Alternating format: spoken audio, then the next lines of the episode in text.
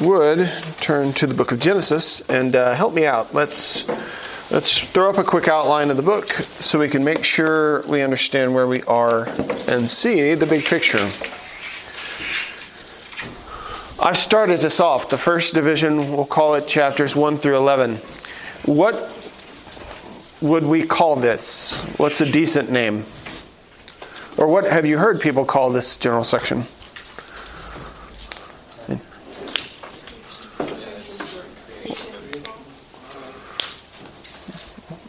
Creation fall, but you've also got other things, right? You've got the whole Noah incident, you've got the Tower of Babel, you've got a lot of things in there, right?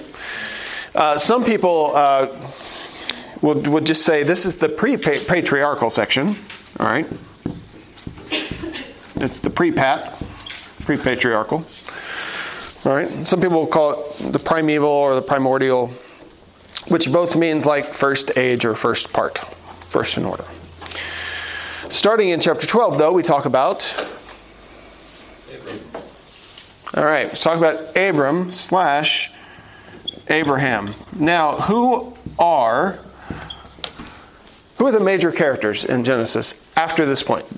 Abraham, then whom? Isaac. Isaac, then Jacob. then Joseph, right? Abraham, Isaac, Jacob, who is also called Israel. Israel.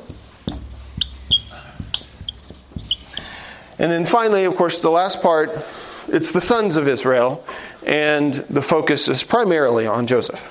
Joseph is the hero of the story. Okay. When does the Abraham narrative end? Look through your uh, look through your subheadings. When do we really, really focus on Isaac?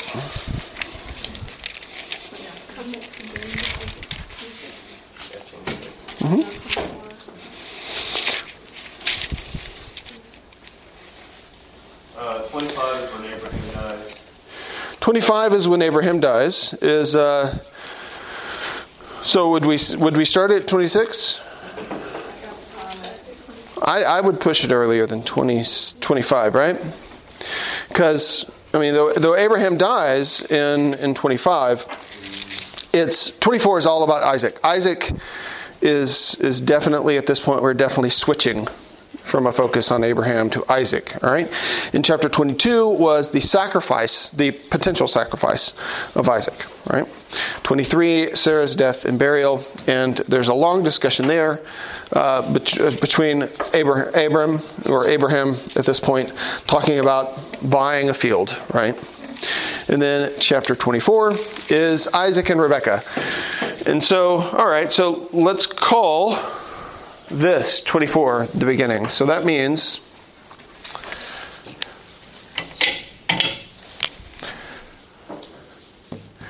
that primarily Abraham is 12 through uh, 23. Okay? Where do we begin the main narrative? When do, we, when do we switch from Isaac to Jacob?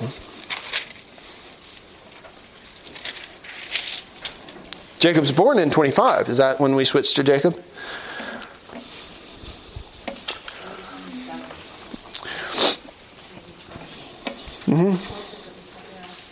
Right. It's it's really it's really starting in around 27 because even 26 is primarily about Isaac at that point, right? So we can say 27. So Isaac sort of gets uh, hmm, short short shrift here. So Isaac blesses Jacob in chapter 27. At what point do we switch over primarily to Joseph?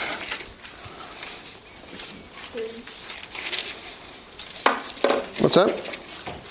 30. Okay, so Joseph is born in 30. That does sound right. Wouldn't it be about 37? That's when he starts having his dreams. Right, right. So Joseph's around earlier, but even in when you get to like 30, 35, 36.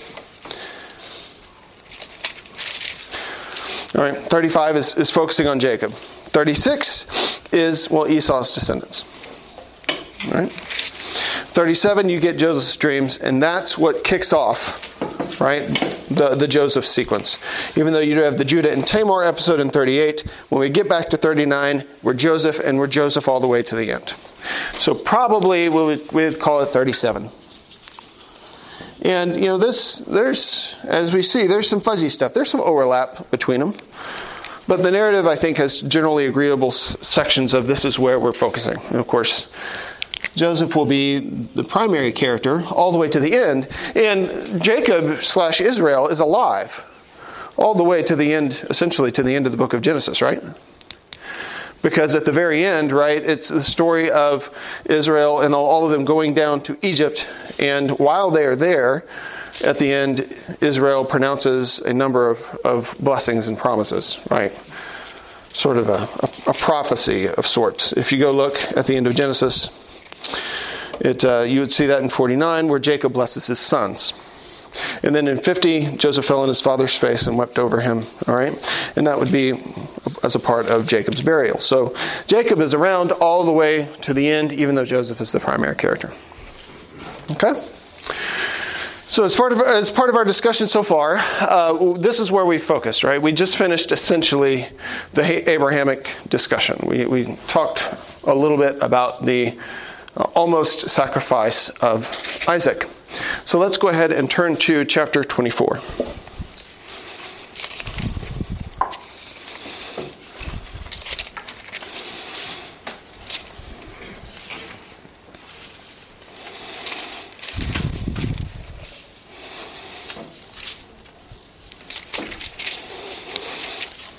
All right, so let's recall, as a part of this general overview, all right, the story of Isaac and Rebekah. Did Isaac go hunting for a wife? Do you remember? No. No, Isaac did not go hunting for a wife. His father would not let him. Uh, instead, he sends a servant. And he sends a servant, and this servant goes and finds a woman for Isaac. Who is the brother of the woman? Do you remember? Laban. Laban will be very important here in just a minute, all right? And so the servant goes out and finds Rebecca and takes Rebecca essentially from the, the, the, the area of, of Babylon, right? Because Abraham's, um, Abraham's relatives are still living over in that general area, all right? And Isaac is not supposed to get a wife from the Canaanites.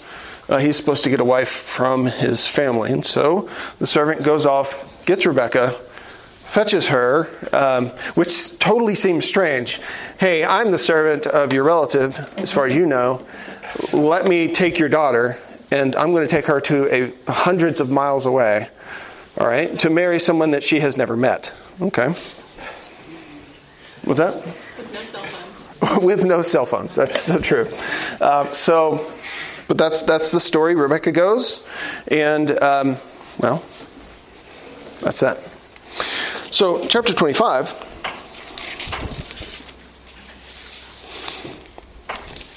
You've got Abraham dies at that point, right? You've got Abraham, and you do have another uh, Abimelech issue with Isaac and Rebekah. But anyway, in chapter 25, Abraham ultimately dies, and you get the birth of Esau and Jacob. And I want to read here in chapter 25, in verse 19. These are the generations of Isaac, Abraham's son. Abraham fathered Isaac, and Isaac was 40 years old when he took Rebekah, the daughter of Bethuel the Aramean of Paddan Aram, the sister of Laban the Aramean, to be his wife. And Isaac prayed to the Lord for his wife because she was barren, and the Lord granted his prayer, and Rebekah, his wife, conceived. The children struggled together within her, and she said, If this if it is thus, why is this happening to me? So you've got seems to be a fight going on in the womb. So she went to inquire of the Lord, and the Lord said to her, Two nations are in your womb, and two peoples from within you shall be divided. The one shall be stronger than the other, the older shall serve the younger. When her days to give birth were completed, behold, there were twins in her womb. The first came out red, so this would be the older. First came out red, all his body like a hairy cloak. So they called his name Esau. after his brother came out with his hand holding Esau's heel, so his name was called Jacob. Isaac was 60 years old when she bore them. When the boys grew up, Esau was a skillful hunter, a man of the field, while Jacob was a quiet man dwelling in tents. Isaac loved Esau because he ate of his game, but Rebekah loved Jacob. Okay? And so that's how we ultimately switch into the Jacob narrative. Now, the first thing, a part, as a part of that, is, is still in this chapter, all right? And that is this, this story, starting in verse 29. Once, when Jacob was cooking stew, Esau came in from the field and he was exhausted. And Esau said to Jacob, Let me eat some of that red stew, for I am exhausted. Therefore, his name was called Edom. Jacob said, Sell me your birthright now. What's a birthright? Anybody know? Mm-hmm. Uh, the, the, birthright was the double the double portion of the inheritance. The oldest would get would get more than anybody else, and so Jacob, he's a, Jacob's a schemer. All right, Jacob is in, in in some ways not as we know this. Uh, Jacob in some ways is not necessarily a nice guy. And so Jacob says, Sell me your birthright for some food. Esau said, I'm about to die. Of what use is a birthright to me? Jacob said, Swear to me now. So he swore to him and sold his birthright to Jacob. Then Jacob gave Esau bread and lentil stew, and he ate and drank and rose and went his way. Thus Esau despised his birthright. So we get this wily character, this, this Jacob, who is going to, uh, not the last time, be deceitful to his family to, to get ahead. All right? And so, chapter 26. We switch real quick to Isaac again. Right? Because we look at here, right? Isaac doesn't really finish here. So it's like we start Jacob and Esau. No, let's not start Jacob and Esau. It's a part of this messiness. Now there was a famine in the land, besides the former famine that was in the days of Abraham, and Isaac went to Gerar to Abimelech, king of the Philistines. And the Lord appeared to him and said, Do not go down to Egypt, dwell in the land which I shall tell you. Sojourn in this land, and I will be with you and bless you. For to you and to your offspring I will give all these lands. I will establish the oath that I swore to Abraham your father. I will multiply your offspring as the stars of heaven, and will give to your offspring all these lands, and in your offspring all the nations of the earth shall be blessed because Abraham obeyed my voice and kept my charge, my commandments, my statutes, and my law. So, so God repeats here essentially the promise he made to Abraham. Right? So he's God is taking the action of coming to the descendant and saying, Whatever I said to Abraham, I was serious. Right? I told Abraham he would have a great many descendants. And that would mean that it would have to be through you. You are going to be the next, you are the next link in the chain. My promise is with you. I'm not just the God of Abraham, I'm the God of Abraham and the God of Isaac in this case. And so then you've got the Isaac and Abimelech story, which we won't go through. It's very similar to uh, the other instances of this same story. Verse 20, verse 27, chapter 27. You've got Jacob again being a uh, little little trickster, right? A little deceiver. In this story, Isaac blesses Jacob instead of Esau, and hopefully we all know this story, right? If not, let's repeat this story. What happens? Isaac is getting Isaac at this point is young and spry. Isaac at this point is what? He's old, all right? And that's why is it important that he's old in this story? Because he can't see, all right? So he is he's physically in very bad shape. And he tells Esau, all right, and now if you've had a child and you've dealt with them, you, you know their voice, you know what they're like. And Isaac's, Isaac gets fooled in here, but it's not because he doesn't know his children. It's just Jacob just does a good job. Well, and Rebecca do a good job because it's it's also his wife that joins in on this little incident. But so he tells uh, Esau, "What? Go out, kill a deer. All right. Go find me some wild game. Go hunt for me. All right. Get me that. Get me that meat. Cook it the way I like it, and come to me, and I will bless you." All right. What Isaac doesn't know is his wife is listening. All right?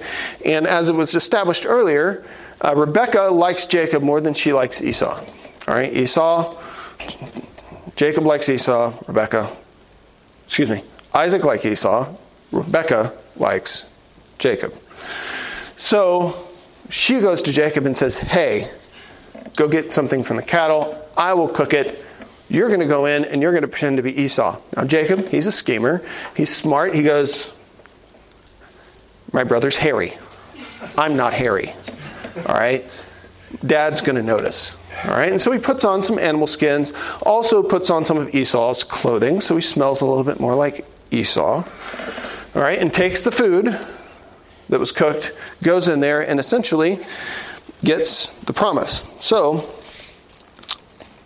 and you see there in the middle, of the, and you see in the middle of the chapter, you see some of the Isaac going, "Wait a minute, you you sound like Jacob. Come here, right?" And so he feels his hands. He's like, "Well, your your hands are hairy like Esau, and your neck's hairy like Esau." So I guess I guess you're Esau. And so in verse 26, then his father Isaac said to him, Come near and kiss me, my son. So he came near and kissed him, and Isaac smelled the smell of his garments and blessed him and said, See, the smell of my son is the smell of a field that the Lord has blessed. God, may God give you of the dew of heaven and of the fatness of the earth and plenty of grain and wine. Let peoples serve you, and nations bow down to you. Be Lord over your brothers, and may your mother's sons bow down to you. Cursed be everyone who curses you, and blessed be everyone who blesses you. Now let's think about this. Verse 29 Let the peoples serve you, and nations bow down to you. Be Lord over your brothers. All right, so at this point, this blessing is essentially preferencing whoever this is, which, as we know, is Jacob, over the other brother.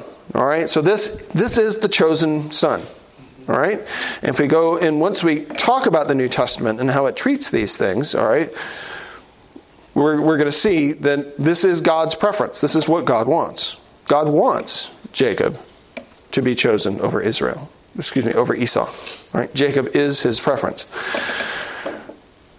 And so that's what essentially this blessing does. Let people serve you, nations bow down. Be Lord over your brothers. And may your mother's sons, Esau, may your mother's sons bow down to you. Cursed be everyone who curses you, and blessed be everyone who blesses you. All right? And so naturally, Isaac finishes this. He leaves. Esau comes in, has the game, cooks the food, brings it into Isaac, and Isaac's like, wait a minute. All right? I guess I just blessed Jacob. All right? And so Esau's like, but just have you, if you go to verse 38, Esau said to his father, Have you but one blessing, my father? Bless me, even me also, O my father.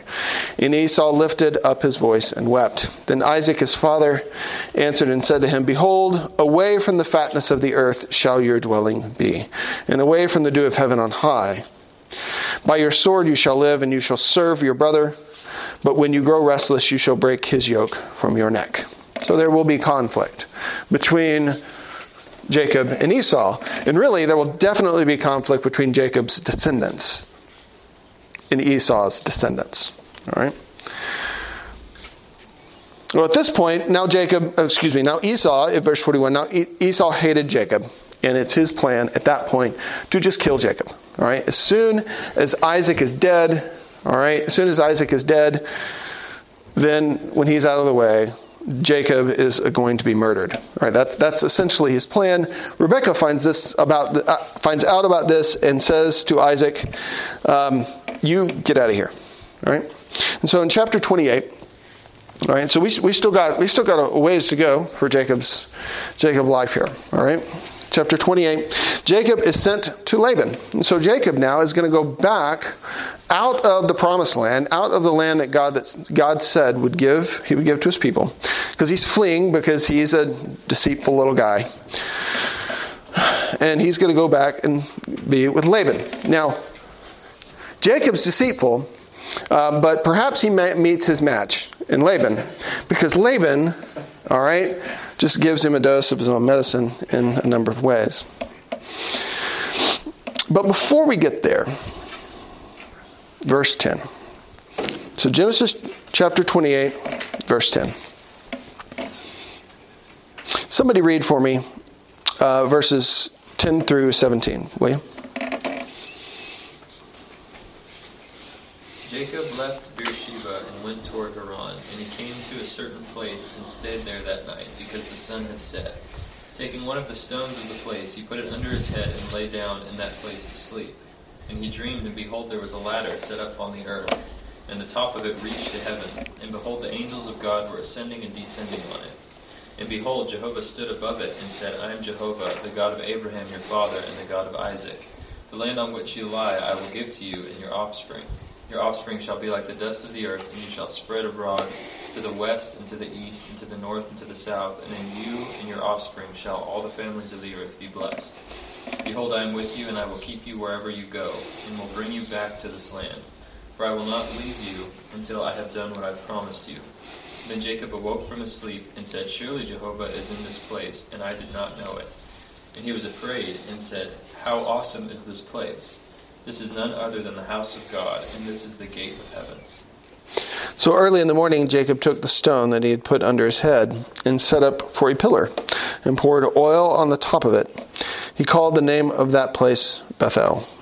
But the name of the city was Luz at the first. When Jacob made a vow, saying, If God will be with me and will keep me in this way that I go, and will give me bread to eat and clothing to wear, so that I come again to my father's house in peace, then the Lord shall be my God. And this stone, which I have set up for a pillar, shall be God's house. And all that you give me, I will give a full tenth to you. Now, what's, what is he doing when he pours oil on the pillar? Is it kind of an anointment like they would have did with David to anoint him by pouring oil on his head? Could be. Could be kind of sacrifice because you would, you would pour out, pour out, for example, as part of sacrifices, wine and such as well. But it's an act. He recognizes this is, that this is an important place. Now, where is he? Luz, which he names Bethel. Why does he name it Bethel? House of God. Remember, when you see Beth in front of a city, it's always house of something. All right. So in this case, El, house of God. Why would he call it Bethel? Yeah, this is like this. This is this is God's ladder. This is this is God's staircase between where, where the angels come up and down. This must be God's house. And so he calls it Bethel. Now, we're still in Israel at this point, right? We have not yet made it to the land of Babylon. And he says that here. Notice here, all right? God is promising to him and saying, I'm going to bless you. I'm going to give you all of this land. This is still the land of Israel. And he says there in verse 20, Then Jacob made a vow saying, If God will be with me and will keep me in this way that I go, and will give me bread to eat and clothing to wear, so that I come again to my father's house in peace, then the Lord shall be my God. And so he's like, Okay, you're promising to me, I will make a vow. If God will keep me safe while I'm gone, because now he's heading out of the country, if God will keep me safe while I'm gone, and then bring me back, you will be my God essentially. All right? You will be my God if this happens. And this stone which I've set up as a pillar shall be God's house, and all that you give me, I will give a full tenth to you. So he promises to give some as well. Okay? So God promises to Jacob at this point. Um, Jacob says, Okay, you bring me back. You bring me back, and I will believe you. You bring me back, and I will follow you. All right? Because remember, at this point, they're not exactly don't don't think of them as monotheists. All right, you really really should not think of the patriarchs as monotheists. You should think of, for example, having faith, Abraham having the faith that the one true God is the creator of the earth and the judge of all the earth, because he said that. All right, but they definitely believe in other gods.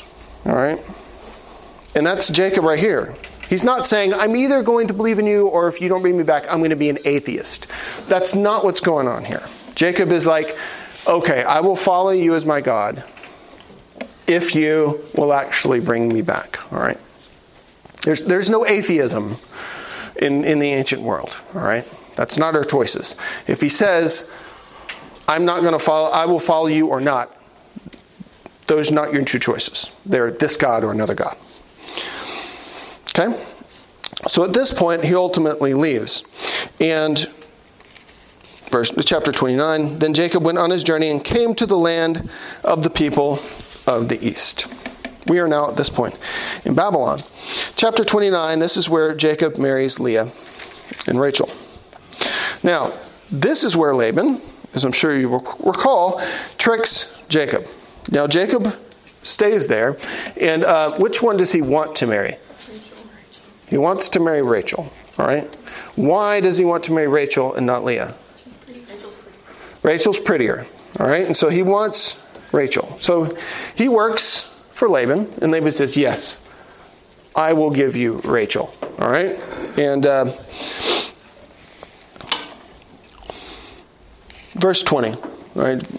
So Jacob served seven years for Rachel, and they seemed to him but a few days because of the love he had for her. And uh, I mean, if we're talking about Rachel's and, and Leah's, clearly, you know, Michael should have spent seven years, all right, trying to trying to Earl, uh, t- trying to earn Leah and buying that many chicken sandwiches from Chick Fil A before he got Leah. But oh well. Oh well. So when the seven years were up, then Jacob said to Laban, verse 21, Give me my wife, that I may go into her, for my time is completed. So Laban gathered together all the people of the place and made a feast. But in the evening he took his daughter Leah and brought her to Jacob. And he went into her. Laban gave his female servant Zilpah to be his his daughter Leah to, gave servant Zilpah to the daughter his daughter Leah to be her servant. And this is very important, right? Because the whole plethora of children that we're going to have after this, the servants play a very important part in this. And in the morning, behold, it was Leah. What is this?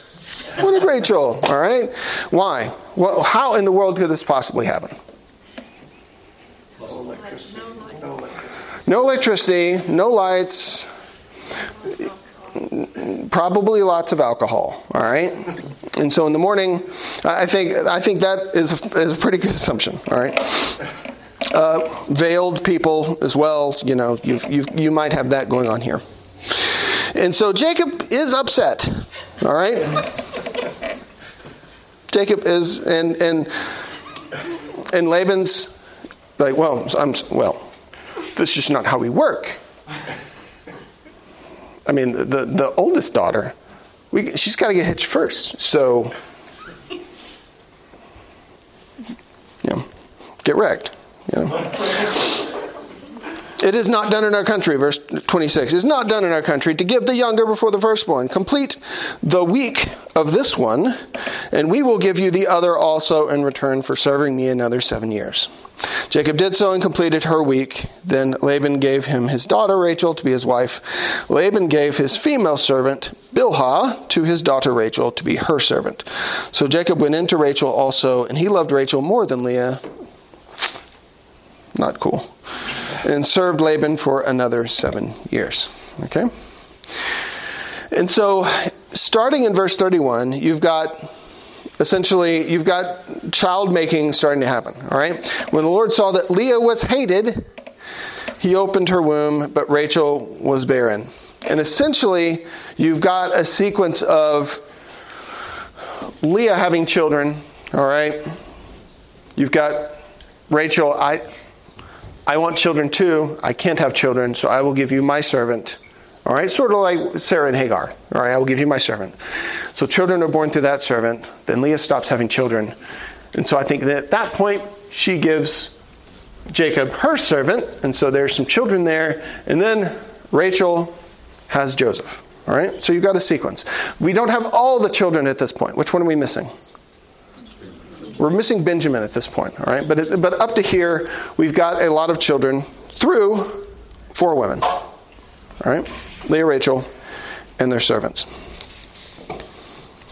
And so Jacob prospered, starting in verse 25 in chapter 30. But ultimately, he wants to get away from Laban. So in verse in, in chapter 31, he's going to get away from Laban. And you might recall, and this goes back to the whole you know polytheism of this of this world, all right? You might recall from this story that Rachel steals something from Laban. Right? What does she steal as they're leaving? Right? She, he, he steals, she steals his gods. All right? She steals his gods, grabs them on the way out, and they go. All right? Jacob is unaware of this. All right? Jacob is entirely unaware of this. And Laban catches up, and he's like, You didn't even let me say bye to my grandchildren, and you stole my gods. All right? All right, and, and, and Jacob I mean, he, he didn't know. He's like, No, we didn't steal your gods. Search, all right? So he searches, all right? And what's the trick? There's so much trickery in this family, right? Rebecca, mm, Jacob, mm, Laban, okay. Now Rachel, all right, she, she sits on them and says, You can't touch me, the time of women is upon me. And so they just avoid her and she gets to keep ultimately those gods. All right? Why did she steal those gods? Maybe she wanted to worship them. All right? Don't make the assumption, all right, that just because Rachel has married Jacob, that she's ready to follow his God. All right? And as he has already said at this point, all right, I'm gonna re- I'm really gonna follow you, God, when I make it back. All right? That's his test for God. And so he's got he's kind of a trickster and he's got he's got some clearly some faith issues, all right? Now did he believe? Yes, he did ultimately believe. But he's got some issues as does apparently his wife, all right? So finally they break in peace. Laban goes back to the area of or what would later be Babylon, or what would be at that point Babylon. And then Jacob is going to come back home. Now Jacob's got a problem. Why did he leave home? Esau. He was afraid that, that his brother was going to kill him, and rightly so. According to the text, he really was planning on it. And so he's going. He's essentially afraid. All right, when he comes back, that Esau is going to have a problem with him, and he gets a clue that Esau might. He's wrong. Esau apparently is fine with Jacob at this point. He's, he is chilled out. Um, but Esau, Jacob hears a report that Esau is bringing 500 or 400 men with him, essentially, to meet Jacob. Huh? Going to meet me with 400 men. That could be an army, all right?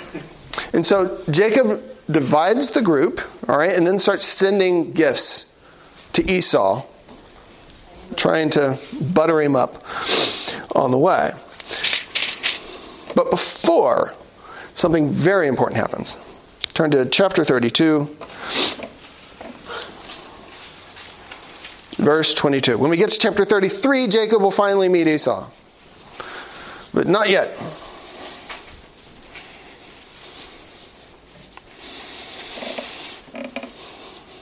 I mean, if we back up like two verses, right? And you shall say, Moreover, your servant Jacob is behind us, for he thought, I may appease him with the present that goes ahead of me, and afterward I shall see his face. Perhaps he will accept me. So the present passed on ahead of him, and he himself stayed that night in the camp. So that's our setup. He's sending people away as with, with, with gifts, essentially, to Esau. Verse 22 The same night he arose and took his two wives his two female servants, and his eleven children, and crossed the ford of the Jabbok. He took them and sent them across the stream and everything else that he had. And Jacob was left alone. And a man wrestled with him until the breaking of the day. Why? I mean, it just seems very abrupt at this point, right? He's alone. Now someone shows up to, to wrestle with him. When the man saw that he did not prevail against Jacob, he touched his hip socket. And, and Jacob's hip was put out of joint as he wrestled with him. Then he said, Let me go, for the day has broken. But Jacob said, I will not let you go unless you bless me. And he said to him, What is your name? And he said, Jacob. Then he said, Your name shall no longer be called Jacob, but Israel for you have striven with God and with men and have prevailed. What does it mean he's, he strove with God? Is this God? Then Jacob asked him, Please tell me your name. But he said, Why is it that you ask my name? And there he blessed him. So Jacob called the name of the place Peniel, saying, For I have seen God face to face, and yet my life has been delivered. Peniel just means like the face of God. The sun rose upon him as he passed Penuel, limping because of his hip. Therefore, to this day, the people of Israel do not eat the sinew of the thigh that is on the hip socket, because he touched the socket of Jacob's hip on the sinew of the thigh. Okay. Is this God? It seems to be God. Turn to uh, Hosea, if you would.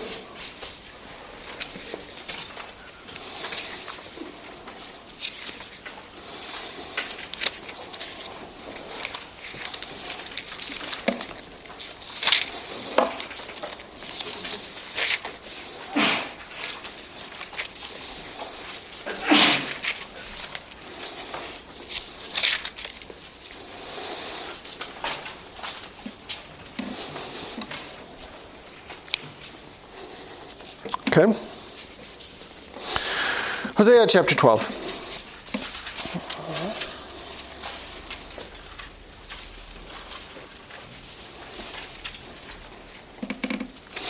You've got this little discussion, and this is in a subtitle here says the Lord's indictment of, of Israel and Judah. So this is a this is from a much later period of time.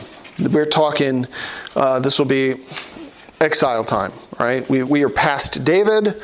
We are past a number of kings at this point. We are way in the future. And this is an oracle, essentially, against, against God's people from God. Verse 2 The Lord has an indictment against Judah and will punish Jacob according to his ways. He will repay him according to his deeds. In the womb, he took his brother by the heel. All right, so this is this is going way back. This is going way back to, to birth. Right? And in his manhood, he strove with God. He strove with the angel and prevailed. He wept and sought his favor. He met God at Bethel, and there God spoke with us. The Lord, the, the God of hosts, the Lord is his memorial name. So you, by the help of your God, return, hold fast to love and justice, and wait continually for your God. Okay, let's go through this. Verse 4 He strove with the angel and prevailed. He wept and sought his favor. And so this is talking about the episode at Peniel, right? He strove with the angel of the Lord. All right? And prevailed, all right? Which is impressive. He wept and sought his favor. And he's like, Bless me, I won't let you go unless you bless me. I think that's what it's referring to specifically there, right? Now we're switching because Peniel is not Bethel. He met God at Bethel, and there God spoke with us. The Lord, God of hosts, the Lord is his memorial name. So when talking about here, he's, he's essentially, all right, he's combining Peniel and Bethel. These are Jacob essentially wrestling with the Almighty, all right? He wrestles with the angel of God at Peniel, all right? And he sees God at Bethel. And so, from Hosea's standpoint, what's going on here? Yes, this is not just a guy that showed up all right, to wrestle with Jacob. This is, well, this is the angel of the Lord, all right, which is not, of course, the first time we've seen the angel of the Lord. And so you've got that incident there at really the end of chapter 32. And so you've got all the way from Abraham, all right, Abraham visiting with Abraham, excuse me, God visiting with Abraham in person, giving him promises, multiple promises. God repeating that promise to Isaac. All right? God repeating that promise to Jacob. Jacob, notably less committal than God on this promise. God is, I will do it. Jacob is like, if I make it back, then this is a deal. All right? And does Jacob make it back? It is a deal. All right? God's covenant is fulfilled through Jacob. All right? But God, and really, it's, it's interesting here. Essentially, Jacob meets with God right when he leaves and right when he comes back. Right? He meets with God at Bethel. There's that first interchange. He comes back into the land. He wrestles with God. He strives with God. All right? He, he, he, holds, he holds the angel of the Lord in the wrestling match until the end, and the angel ultimately has to bless him. Okay? And then at that point, Jacob meets Esau, and um, for the promise to be fulfilled, all right, for the promise to be fulfilled that Jacob would end up being blessed and that the descendants would survive and flourish, then you either can't have a war with Esau or Jacob has to win. As it turns out, they do not fight. All right? They end up not fighting at all. And it is a, is a it is a reunion, a peaceful reunion between Jacob and Esau. We won't go into this one, chapter 34, the defiling of Dinah. All right? Uh, not today, anyway. And you've gotten chapter 35, and I next time we will begin in chapter 35 because we have we get to talk about Bethel again and Luz. Because there's some repetition there. And then chapter 36, you've got Esau's descendants. And then 37, we switch into our final narrative, which is Joseph and his dreams. And that'll take us to the end. All right, so we've seen whatever you would call this period the pre patriarchal, the primeval, primordial period. You've got Abraham, who has a lot in going on in his life. You've got Isaac, not a lot of material about Isaac. In some ways, some of the most important material about Isaac is actually subsumed into the more important discussion with Abraham. And then, as a part of the Isaac, excuse me, the Jacob and Esau narrative here. All right, then you have Jacob all the way to 36, and then we're going to switch to Joseph soon. But next time, um, read ahead and think about chapter 35 which is where God blesses and renames Jacob. All right? And then we'll jump into Joseph. And our goal next Lord's Day, we'll finish our overview of Genesis and go through Joseph's life before we jump into the New, Testament and see how some of this plays out in New Testament theology. Any thoughts? Any questions? Anything we want to clear up? Yeah, I still don't understand why God touched Jacob's hip so that it came, I believe, out of joint. Mm-hmm. I was reading back through this and I didn't see a reason why. Do you know why he did that? Um, so no explanation is ultimately given. But in my reading of the scene, I read it like this, right? The angel of the Lord appeared to, to Jacob, and as we know, right, angels are significantly more powerful than, than people. Right? We know this. This is, this is fairly clear biblical theology. All right? So, therefore, uh, if the angel was truly using his full angelic power, this would not be a match. Right? And as we know, also, the angel of the Lord is Christ himself. All right? But the angel of the Lord appears here, all right, I think the idea is the angel of the Lord appears here really as a man. All right? And so therefore Jacob is wrestling a man. It is his angel, but in the form of a man. All right? And the way the story is written, all right, Jacob's a good wrestler. He's a good striver, right? Israel strives with God. He is a good striver and a good wrestler, and he, he puts up a good match. And I think the uh, I think that's the the way of. It's time for this match to end.